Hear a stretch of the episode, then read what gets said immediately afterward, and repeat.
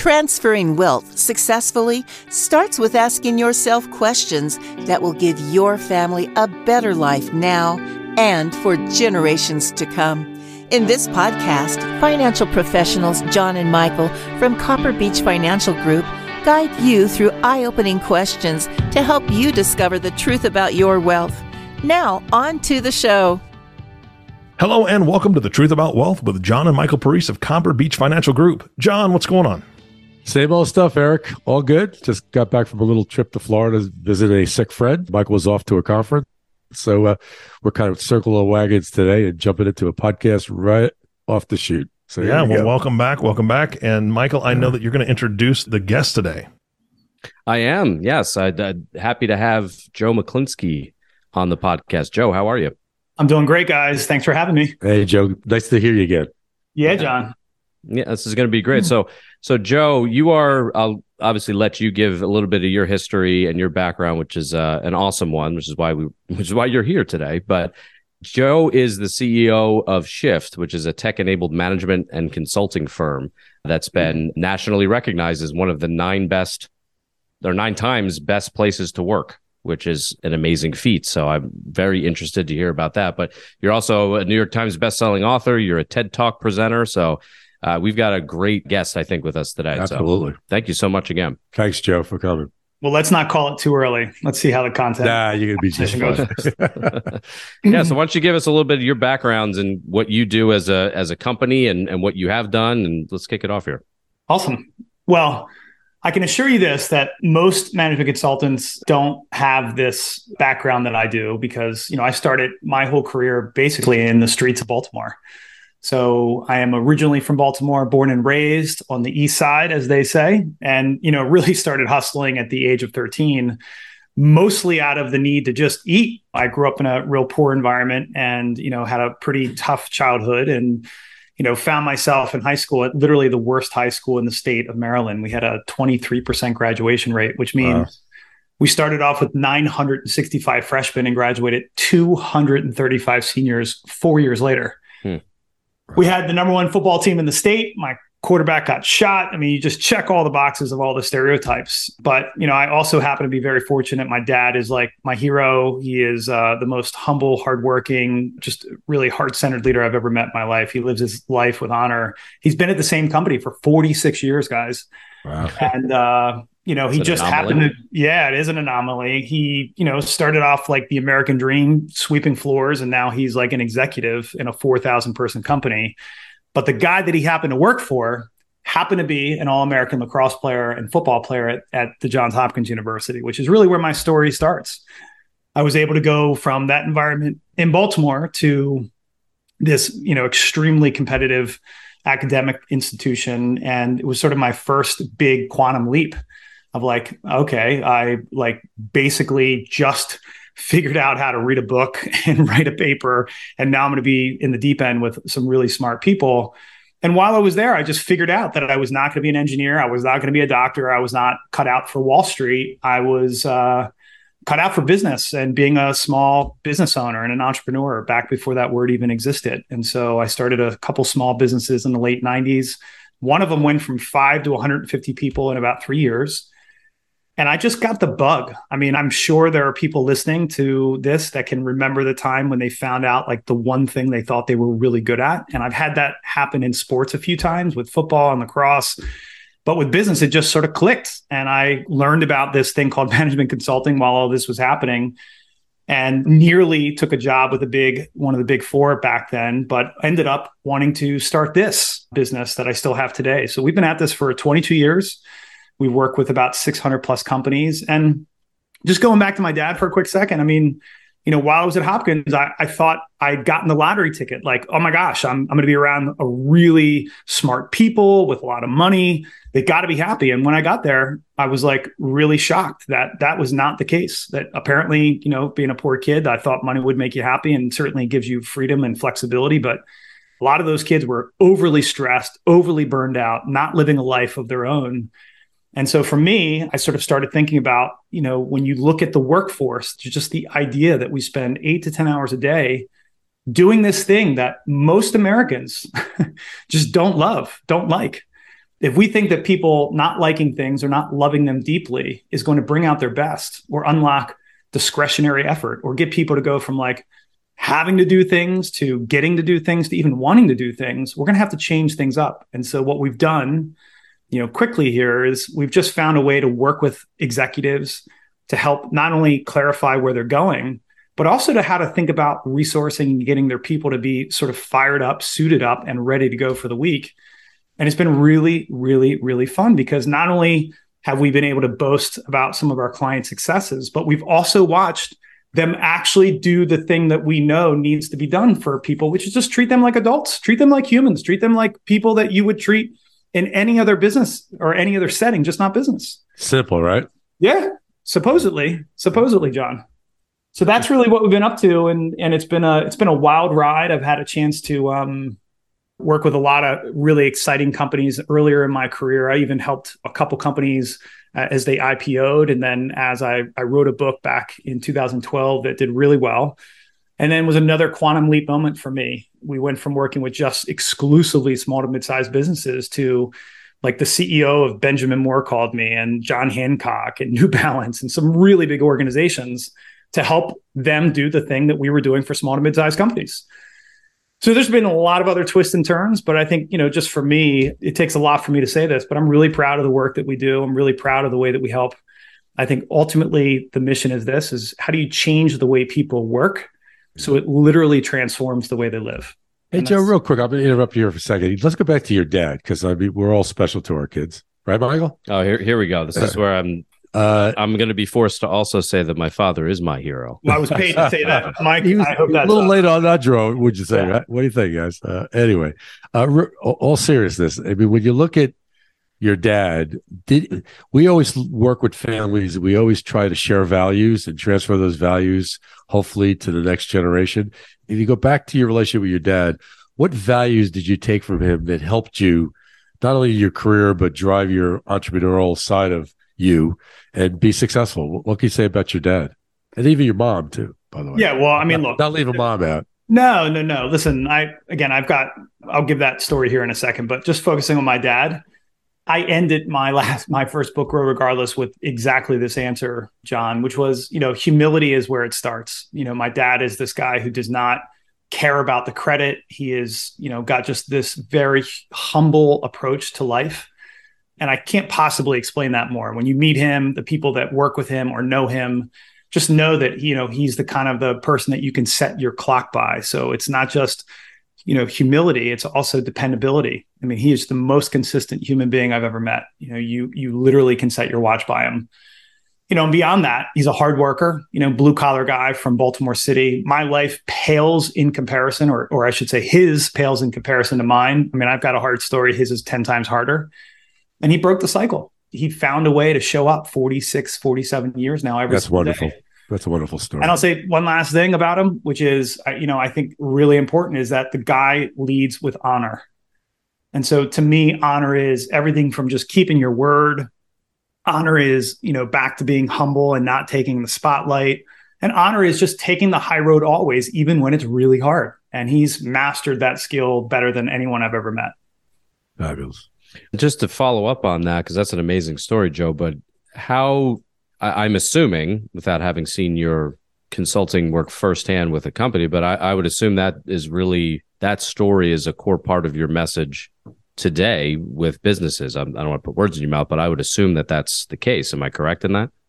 For sure. I mean, look, I often tell my dad, I was just with him this past weekend, and I was like, uh, you know, just to be clear, dad, I'm still, shift is still basically a personification of who you are and who you be and how you show up and you know a good good portion of how we approach leaders you know is is got a lot of resonance or or connection points to how my dad would you know just remind me little things like everybody puts their pants on every single day just like everybody else does. And you know none of us are as smart as all of us you know, and just little Jim Mechlinski isms that I have been able to, you know, frankly, you know, carry forth and sort of transfer from, you know, my relationship with him and the way that he shows up to, you know, really putting out things that I think you know, it's like when you hear these things, it's not like he made them up or or I get the chance to like, you know, these are not my ideas.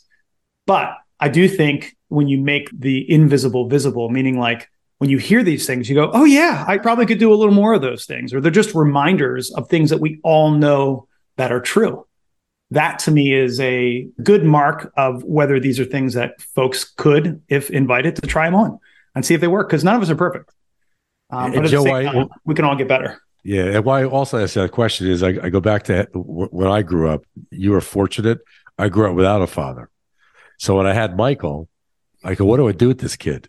I had no roadmap or no uh, parent that I could I could go to and say, listen, how do I do this type of thing? So I I was fortunate. I had a strong mom that kind of raised us, but I didn't have a father. So I was I was curious on on what you you know, got from your dad, right, from a value standpoint. Yeah. Yeah. I mean, look, he, you know, he's definitely, as I said, I mean, he's done a really nice job. And John, as you and I talked about, I yeah. mean, look, I think in a lot of ways, you know, we're just all doing our very best to figure out this moment by moment. If we're being really honest, we're all making this up as we go along. Absolutely. And so I yeah, couldn't agree with you more from our conversation. That's what I took from you. Everybody's just doing it the way it has to has to go, I guess. Yeah, well, Joe, one thing I wanted to touch on is sort of what you see in the executive marketplace these days. We're obviously, uh, hopefully, out of the pandemic situation. Work is shifting, attitudes are shifting, economy is shifting. What are the key concerns that you're seeing from the executives that you work with or the struggles that they're having, and how are you guys addressing that to them?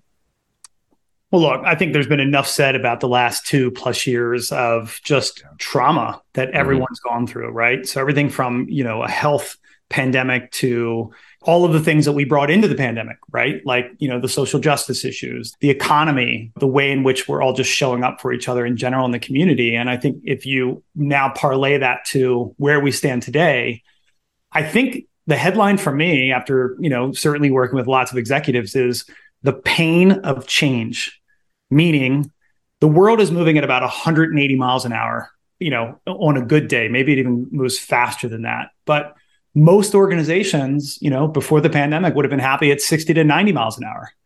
The, the problem is, is that that gap of how quickly things are emerging. I mean, just as an example, you know, most people have probably heard of Chat GPT and AI. This is a platform yeah. that is the fastest growing platform on the planet, 100 million users in less than six months. wow. We're not contemplating this because we're sort of the frog in the water as it's being turned on, you know, ever so gently. But that compounding effect now sort of adds up quite a bit to you know everything from robotics advanced manufacturing 3d printing internet of things artificial intelligence blockchain. All of these things are now converging in a way that businesses have to start really thinking about how do i stay relevant? And i think a lot of leaders if you double click one more layer underneath of this is like okay so most organizations had some great resignation dynamic lots of folks are trying to get their folks to come back into the office, which I don't really have a hard opinion other than I think everybody should pick what's best for them, both the employees and also the employer. And right now, the sort of the levers at an executive's disposal are really two things. I can either force you to come to a meeting, or I can send out an email and hope that that is the, you know, that'll move the needle. And I will just tell you that, you know, right now there's 252% more meetings that have been scheduled since the pandemic got going. And on the other end, no one's reading any emails. I mean, I saw a stat recently. You hmm. guys will probably be blown away by this, but can you imagine if you were an executive of a thousand person company and you send out an email to your team right now, the open rate of an email is around 50 to 70% in a company that size. Wow. Now, one more of the people that are actually reading the email, half of them are only spending less than nine seconds. So you've got this stress of the pain of change. And then if you click into like what leaders are facing, it's like, well, should I use the carrot? Should I use the stick? Should I get them to come back in the office? Should I schedule more meetings? Like there's just we need new tools. We need sort of a hybrid solution for this hybrid work. And I think we we've sort of stumbled onto it. Yeah, it's it's kind of an unbelievable statistic. I was not aware of that. That's uh on the email. That's crazy.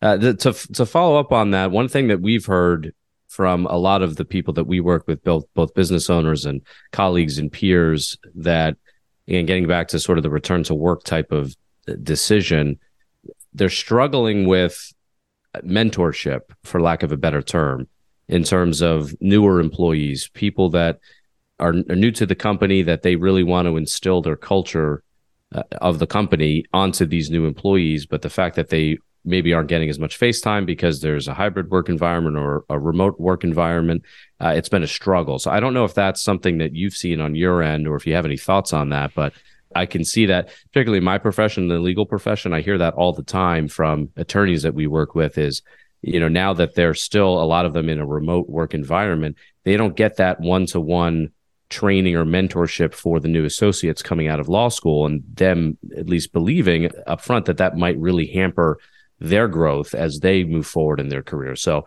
I, I don't know again if you see that on your end or if you have any thoughts on that, but it'd be interesting to hear your take on that you know, Mike, it's a great point, and I think this is for all of my, you know, super progressive innovators who are like, "Oh, we just got to get everybody to work wherever they want, however they want, and just treat people like adults." I say yes, and this is a great example of, you know, if you've talked to people who've actually worked from home for longer than ten years before the pandemic starts. I did this with a big space company that I was working with about four months ago, and I asked about 400 of their leaders how many of you have actually like worked from home for about a decade? And we had about 10% of the room stand up. And I said, great. Now answer honestly. Do the people that just started this exercise two and a half years ago, since the pandemic started, since March 16, 2020, do they have any idea what they're doing yet? And they all just started like laughing. Because I think the assumption was, well, I can just work from anywhere. And yes, there is definitely a lot of freedom within that framework but i also think you know you're hitting on a couple small pieces that are turning into big pieces. So number one there were five generations in the workforce before the pandemic. Now you still have that notion but now you have younger people that are missing what i would call the meeting after the meeting. So what is that? Well it's like we meet we're in a conference room we're all hanging out and then after the meeting ends, we we all walk out together. Some of us walk to go get some coffee. Some of us walk to the parking lot to take a walk. Some of us are just walking back to our office. Those casual collisions, those conversations, that serendipity that we have essentially ripped out of the fabric of every organization, it is missing. It's missing in a big. that's big interesting. Way. Yeah, yeah, that's a great point. That, yeah, that's interesting and John and Mike, like part of the issue with that is what leaders are doing is saying, all right, well, then I've just, I'll schedule a fun Zoom meeting. I'll do a Zoom happy hour or I'll do a, a Zoom yoga session. And look, we've run the play on all of these, both for ourselves and for other clients. And what I will say is, John, you're hitting on a really important piece, which is it, there's actually still a really important reason for us to gather. Like, think about it this way what did they say in marketing? It would take seven times before someone would like know you or buy from you. But if you think about today, when we do this conversation now, if I were with you two right now in the same place, right, we were seeing each other's nonverbal cues, the signals, the subtle signs, right. our EQ, our emotional intelligence would be at a heightened level. But now because we want to keep the audio quality good because we're doing this virtually or digitally. Like we're only listening to the sound of each other's voices. Now, it's not all bad, it's better than an email. But at the end of the day, it's sort of removing or stripping away the essence of how we collaborate, the essence of how we communicate. And look, I started this whole exercise with Shift 20 years ago because I had read Danny Goleman's book about emotional intelligence. And I was like, oh my gosh, yeah, this is one of the core components of leadership. This was 20 years ago. Well, people mostly have heard about EQ, but my question is, do they know what digital emotional intelligence is? Do they do they understand that 70 plus percent of people's days right now are between emails, instant messaging, and they're spending looking at a screen. So this is a new terrain. And I think in a lot of ways, organizations have undersold what it's going to take for them to learn how to collaborate better. And I think, you know, last little point on this. So let's say you're removing serendipity. Well, the next, again, lever or tool for a leader to push is scheduled in person or scheduled Zoom meetings. Great. We've talked about it. Microsoft has a study that since the pandemic, 252% more meetings have been scheduled, which is why people are burned out. It's why people are saying they don't have time to go do their work because they're in back to back to back Zoom meetings. So, what's the unlock? Well, the unlock for me is how do we asynchronously collaborate? How do we get everyone on the same page without scheduling more meetings? Is that a muscle that most leaders have learned how to build? And I would say, going all the way back to your comment or your question, John, which is like some of this has to be in person. Some of this doesn't have to be in person. Some of this has to be scheduled. Some of this has to be like emergence flow. It has to unfold like this conversation. Like we had a thought process, but who knows whether we're going to land at the exact place we thought we were. Right. That's not the way people talk. So if we don't want your team to feel like they're in a, a customer service like environment where you're talking to that telephone rep on the other side who's just doing their job, just doing the best they can. But let's be clear, they're reading from a script, they're reading from a playbook, and they're not really open to you going off script. Well, that's really what work has become. And it's why people have been so like disenfranchised. And in, in a lot of ways, they're not fired up. And so that's the way I would think about that, John. Yeah, you think it's affecting the younger people going back to the workforce? Obviously, there's a lot of people that are sitting on the sidelines for whatever reason. I don't know, but they are because they're not. The younger people seem to be struggling. Are they staying home and doing their own thing with with maybe uh, uh, Facebook? I mean, what are they doing? What do you see? I'm perplexed at what they're doing. I'm an old guy, so, so I'm, I'm, an old guy that you know cut grass when I was you know 12 years old to get 10 bucks. But I don't understand why they're not motivated to go out and investigate the world around them because well, it, I, it's a big world. They're missing it, I think. Well, John, I think you represent a population, a generation where now, be careful, the world. No, I know, brother. I know. Be I careful, know. Jeff. This is going to be a compliment. Harry, I got to watch our, oh. our Gus sometimes. you represent a part of the population that I would say was moving out of survival to thrival, right? right. This was a, a generation that, you know, can remember really hard moments in the world in this country in a very different way than I would say today are. And right, look, you know, you're a dad. So what was the point of having kids and and and putting them out in the world is to have them a little bit better than you did. Which means by default, John, even you, me, and even Mike, if we try to get really grateful for it, it's like we don't remember what a long, cold winter was when the pilgrims got here. Like we're not going to remember what it was like to live through a civil war in your own country. Like these are things that we've graduated from. So therefore, there will be some version of entitlement. We didn't earn it. None of us did. We just got born here, right? And so if we just acknowledge and start there, I think what it does is it opens up the frame a little bit to say, okay, look, every older generation looks back at the younger generation and says, you guys are a little weaker. You're not quite as gritty or resilient. You know, you had it a little less hard. And I go, yeah, they, all those things are true. And things are going to be a little harder for them in different ways, right? Just like it was harder for all of us in different ways and than maybe our parents' generation. And so I think, you know, the question that you're asking is like, what are they doing? I think it's a great question because in some ways, they've opted out of the system. They've opted out of this American dream of I'm going to go, you know, work for someone like my dad for 46 years and all of the good things are going to happen. You know how rare it is that, you know, my dad happens to work for a guy who gets it and my dad happens to get it. Like these are not common moments. Yeah. And go to this next place, which is, you know, as you see the gig economy right now, they're they're saying that by 2027, about half the the labor will be in some version of the gig economy, meaning not a full time W two position. And I don't know that that's a bad thing.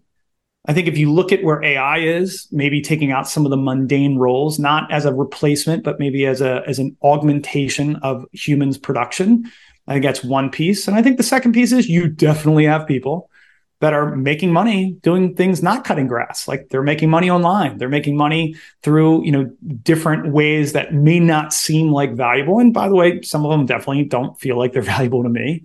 But i also think you've got people that are just looking for like hey my time's valuable. I'm just coming coming through a pandemic. I'm not going to do something unless it's really going to in my mind feel like it was worth it and so I think that plus, you know, you print six trillion dollars and give it away. I mean, everybody's sort of on a little bit of money right now, going, "Hey, you know, there's." so to me, it's like a lot of factors, and it's a great question. But I think in my mind, I'm like, okay, you know, how do you think about just the talent in this country, the opportunity that exists for us to continue to be the most innovative country on the planet, the country that people send people to because, you know, again, this is still the greatest example with a lot of flaws and a lot of things that are definitely not necessarily feeling like they're on track. But at the same time, you know, it's still pretty much the best place to be, right? Yeah, and that's the challenge. That's the challenge you have with the generational conversation with our clients because G one B, I think differently than G two, Michael, and then my grandkids have going to have a different mindset, education, relationship to the world around them. How do you communicate that generationally? We're challenged by that because we try to get everyone on the same page as a family, but often it's a challenge to do so because of that shift. And I guess your point, your main point is you can't go backwards. So you got to go forward, but going forward, you got to figure it out because it's different. The technology is different. The community is different. And us older generations are struggling with, and I'm, I'm honest about it. I'm struggling with how do I figure it out? Because Michael, I go back and forth. I go, Michael, pick up the phone and call Joe. Mike goes, Dad, I'm going to text him because he's busy. No, call Joe because because that's a better way to communicate to Joe. No, Joe likes to be communicated by email. So we go back and forth, but he's right. I can't get anybody on the phone anymore.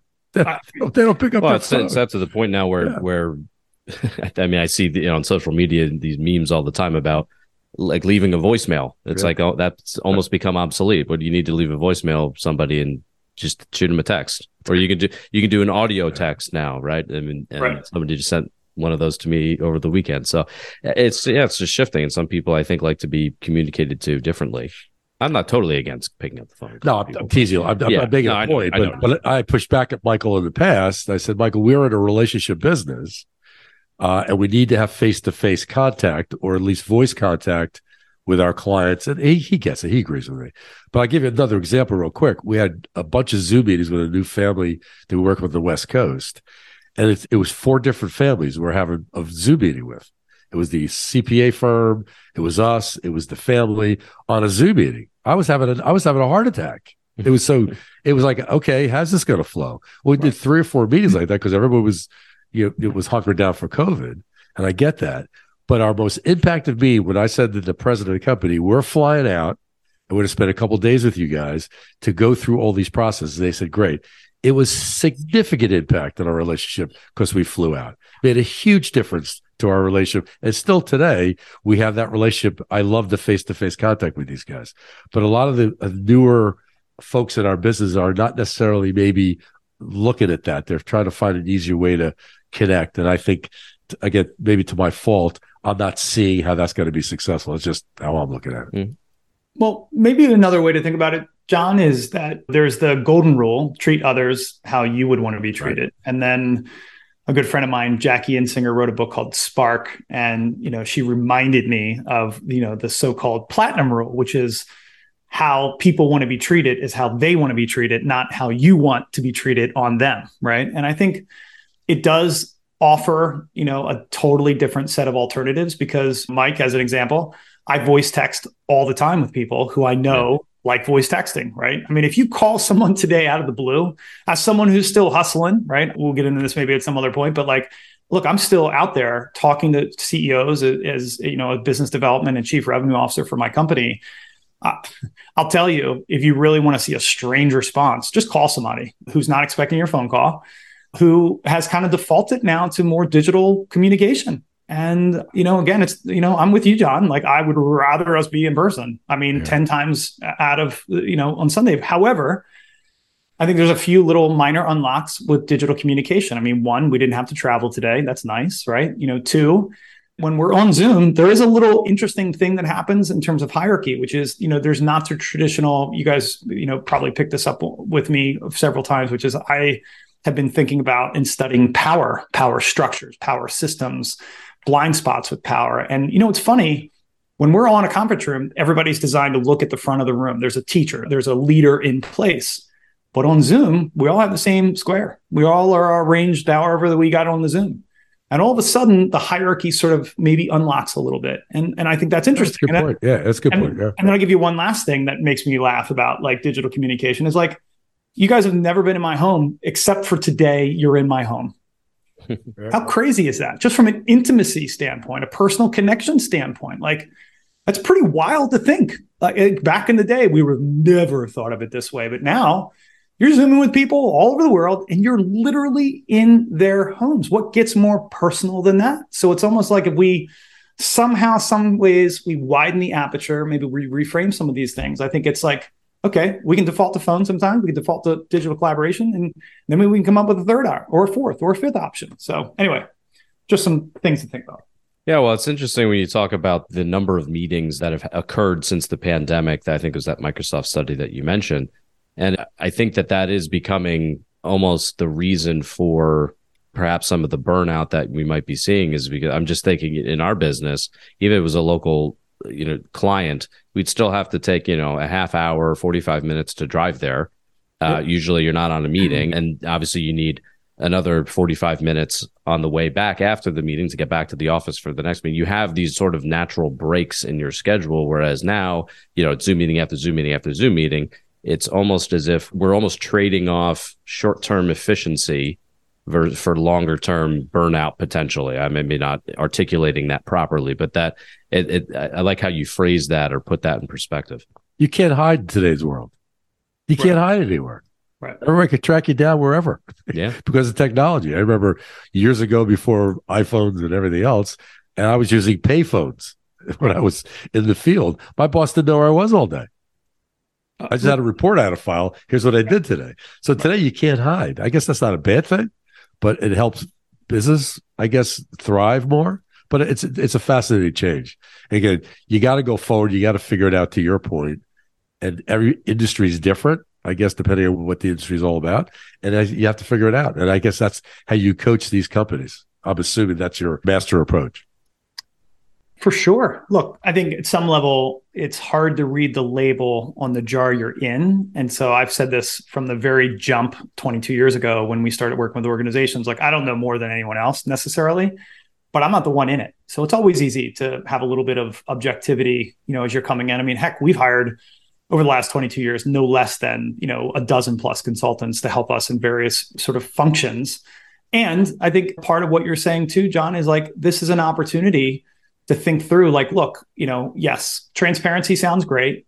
You know how do you think about transparency with your a players not so much your c players? So the, you know the natural inclination is well now we're going to figure out what the heck those c players are doing. It's like here we are again. We're focused our attention on the problem not the people who potentially look the, the power curve says in most organizations it's not 80 20 that you know the 20% that are producing 80% of the results. It's typically 5% producing 90% of the results yeah. Question is, how are you focused on those folks? You know, what kind of freedoms, you know, do those folks need? The flexibilities do those folks need? Base your model off the A player, not the traditional C player that we always have a tendency to do. Wow. Yeah, no, that that's that's a it's always about prioritization, right? Yep. No, I 100% agree. Listen, Joe, I think we're running a little low on time for this podcast, but mm-hmm. you think you'd be up for uh, part two? Let's do a part two. Awesome. Well, I want to thank you for this part one, and I think we've got plenty to talk about for part two. But thanks so much for being a part of this. Looking forward to it. Uh, Joe, it was a pleasure. You bet, guys. Thank you. Thank you. Definitely a pleasure, Joe. It's so good to meet you. I'm so glad you're part of the show. Gentlemen, thank you so much for bringing him on as a guest. And our last thank you, of course, goes to the listening audience. Thank you so much for tuning in and listening to the Truth About Wealth podcast with John and Michael Parise. If you have not subscribed to the podcast yet, please click the subscribe now button below. This way, when John and Michael come out with a new podcast, it'll show up directly on your listening device. We humbly ask that you share this podcast, rate it, and leave a review, as this actually does help others find the show. Again, thank you so much for listening today. For everyone at Copper Beech Financial Group, this is Eric Johnson reminding you to live your best day every day. And we'll see you next time. Thank you for listening to the Truth About Wealth podcast. Click the subscribe button below to be notified when new episodes become available. The information covered and posted represents the views and opinions of the guest and does not necessarily represent the views or opinions of Copper Beech Financial Group. The content has been made available for informational and educational purposes only. The content is not intended to be a substitute for professional investing advice. Always seek the advice of your financial advisor or other qualified financial service provider with any questions you may have regarding your investment planning. This material is for informational purposes only. Neither APFS nor its representatives provide tax, legal, or accounting advice. Please consult your own tax, legal, or accounting professional before making any decisions. Copper Beech is not affiliated with American Portfolios Financial Services Inc. and American Portfolios Advisors Inc. Securities offered through American Portfolio Financial Services Inc., a member of FINRA SIPC, investment advisory and financial planning services offered through American Portfolio Advisors Inc., an SEC registered investment advisor. These opinions are subject to change at any time without notice Any comments or postings are provided for informational purposes only and do not constitute an offer or a recommendation to buy or sell securities or other financial instruments. Readers should conduct their own review and exercise judgment prior to investing. Investments are not guaranteed, involve risk, and may result in a loss of principal. Past performance does not guarantee future results. Investments are not suitable for all type of investors. Copper Beech is an unaffiliated entity of American Portfolios Financial Services Inc. and American Portfolios Advisors Inc. Any opinion expressed in this forum is not the opinions of American Portfolio Financial Services Inc. and American Portfolio Advisors Inc. and have not been reviewed by the firm for completeness or accuracy. American Portfolios and Copper Beech Financial Group are not affiliated with any other named business entities mentioned. American Portfolios, Copper Beech, and Shift are unaffiliated entities.